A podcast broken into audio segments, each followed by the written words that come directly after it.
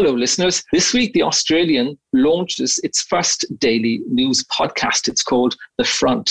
Now, with a new episode published every day for you when you wake up, The Front takes you through each day's essential page one stories our journalists' candid take on the issues that matter and behind the scenes insight from our newsrooms. Right now, we're going to play today's episode of The Front for you. It's with John Stensholt, who's the editor of The Rich 250, and host Claire Harvey. They're talking about the boundless ambition of pub baron Justin Hemmes. Search for The Front by typing the words The Front wherever you listen to your podcasts. From the journalists of The Australian, here's what's on The Front. I'm Claire Harvey. It's Friday, March 25. China is moving closer to setting up a military base in the Pacific. With the revelation today, the Solomon Islands has agreed to allow Chinese armed police and military personnel to be based in the Solomons. Editor Michelle Gunn joins me shortly to talk about that. Federal Minister and ex soldier Andrew Hastie has given explosive evidence against Victoria Cross winner Ben Roberts-Smith, telling a court he heard Roberts-Smith talk about killing Afghans in brutal terms. Roberts-Smith has denied allegations of war crimes and assault. Up first, there's just one openly gay man in elite football in Australia. It's Josh Cavallo, a 22 year old midfielder with A League soccer side Adelaide United. Cavallo reveals his full story today.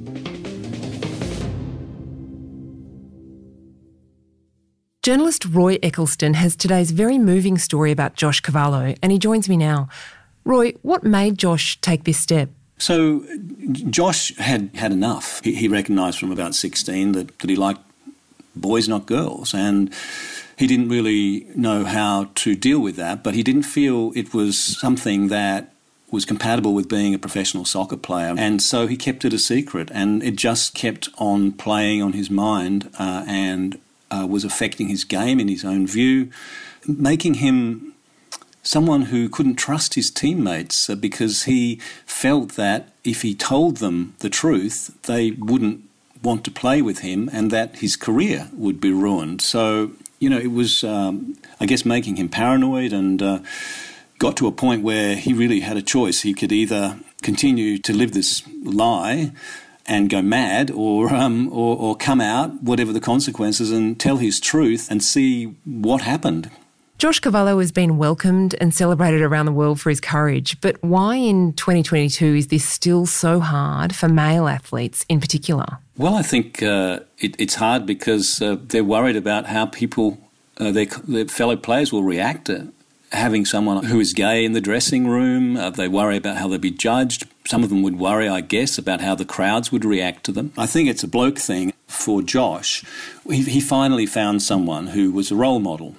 They had been a top level player and they had come out after they had finished their careers. And he managed to make contact with that person and so realised he wasn't alone. Some of Australia's best loved female athletes are out and proud. Sam Kerr, Alex Blackwell, Sam Stosur. You spoke to Moya Dodd, one of the most senior people in world soccer, on the board of FIFA, a former Matilda. What did she say about why female elite athletes are out in such greater numbers? Her, you know, theory, I suppose, was interesting that women um, had never been welcome in soccer. And so you needed to be a little bit sort of radical and who cares, you know, I'll do things my way. And so what you found with soccer was a lot of gay women felt it was a safe place for them.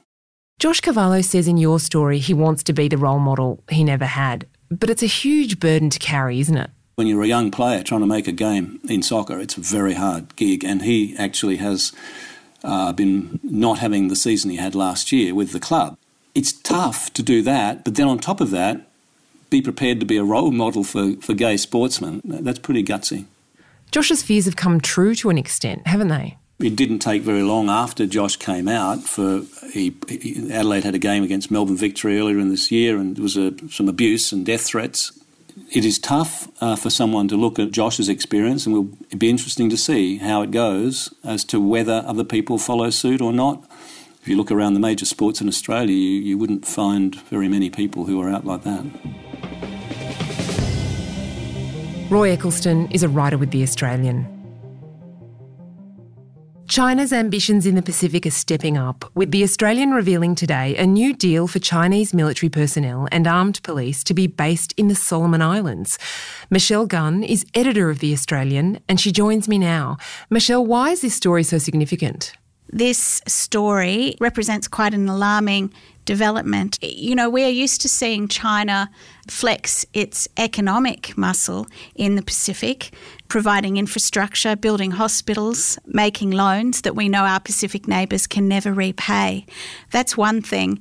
It's quite another to form agreements that could conceivably allow Chinese military to be based in Pacific countries.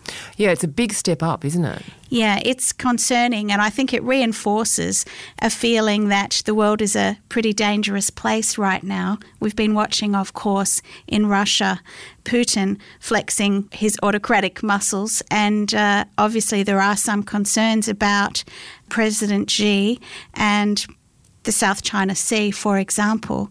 I think national security is on people's minds more than ever, and I think it will play a major part of the upcoming national election campaign. Is this something that you, you think we're going to he- be hearing more about from Scott Morrison? Yes, I do. I think Scott Morrison has the advantage here, and that's somewhat surprising. Scott Morrison was a foreign policy novice when he came to power, but he has uh, a strong record in recent years of standing up to Beijing, and I think you'll see him seek to capitalise on that in the weeks ahead. One of his lines this week was to question Anthony Albanese's capacity and willingness to stand up to bullies, and I think we'll see much more of that moving forward. Michelle Gunn is editor of The Australian. Australia's Richest 250 is the biggest annual study of Australia's wealthiest individuals and living philanthropists. It's out today, and joining me is list editor John Stensholt. John, you've led with a profile of Justin Hemmes, not the richest person in Australia, but he's perhaps one of the most interesting. Why did you choose him? Well, he's very photogenic for a star, Claire. No, uh, he is one of the most interesting people on the list for sure. Uh, look, you know, he's been such a successful person in his own hometown in Sydney, he could just rest on his laurels, I suppose, and just keep making money for the rest of his career. But he's expanding. He's going to Victoria. Like all these people in Melbourne are going to be uh, aware of the Justin Hemmes phenomenon when it comes to hospitality sometime soon. You know, he wants to keep moving. He wants to keep growing. He's probably bought every second pub in Sydney, it feels like, so why not go elsewhere? Merivale's a family business begun in the 50s by Hemmes' parents, now it's an empire, and Justin's worth 1.31 billion, as you've revealed today and is voraciously expanding all the time. John, where's the line between economies of scale and spreading yourself too thin? Oh, there always is a business, right? But um, I guess when you're buying a pub at the moment, it's such a hot market for pubs. So there is economies of scale in the in the background, obviously, you know, with the, the food you're buying and you know the services you're providing. But the values of those assets keeps growing up as well. So he's buying one of the hottest things in property. Now, obviously, you know, the, the, the, prices are inflated, but if you think about a pub, they're not very easily replicable. So they're in really good locations. They've been there for probably 100 years. They've stood the test of time. If you do them up, you get more people through through the gate. If you ever run into any issues, well, you've got property in a great location. You could probably just turn them into apartments and make a lot more money that way. John, the richest 250 is a great way to see what's happening in the economy. The billionaires are the personification of these bigger trends, aren't they? And so, what's happened in hospitality since the pandemic? Hospitality, I mean, obviously the demand for dining is really there. So every time there's a lockdown, you know, the, the, the operating businesses suffer.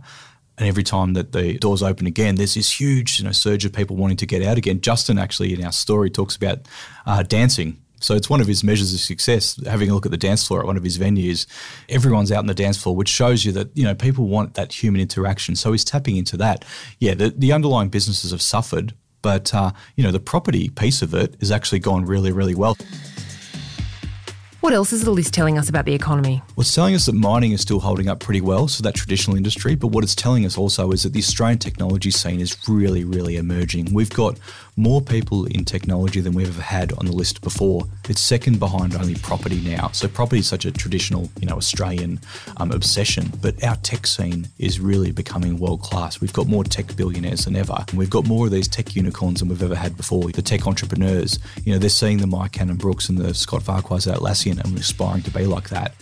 And have you got a prediction for who'll be moving up and down the list in the coming year? Well, it all depends on what happens with the market overseas, and uh, you know the, the, the tech boom in America is coming off. We're seeing that you know come off in valuation. So, but there is so many good entrepreneurs out there that'll still raise a lot of money. I think the tech scene will hold up.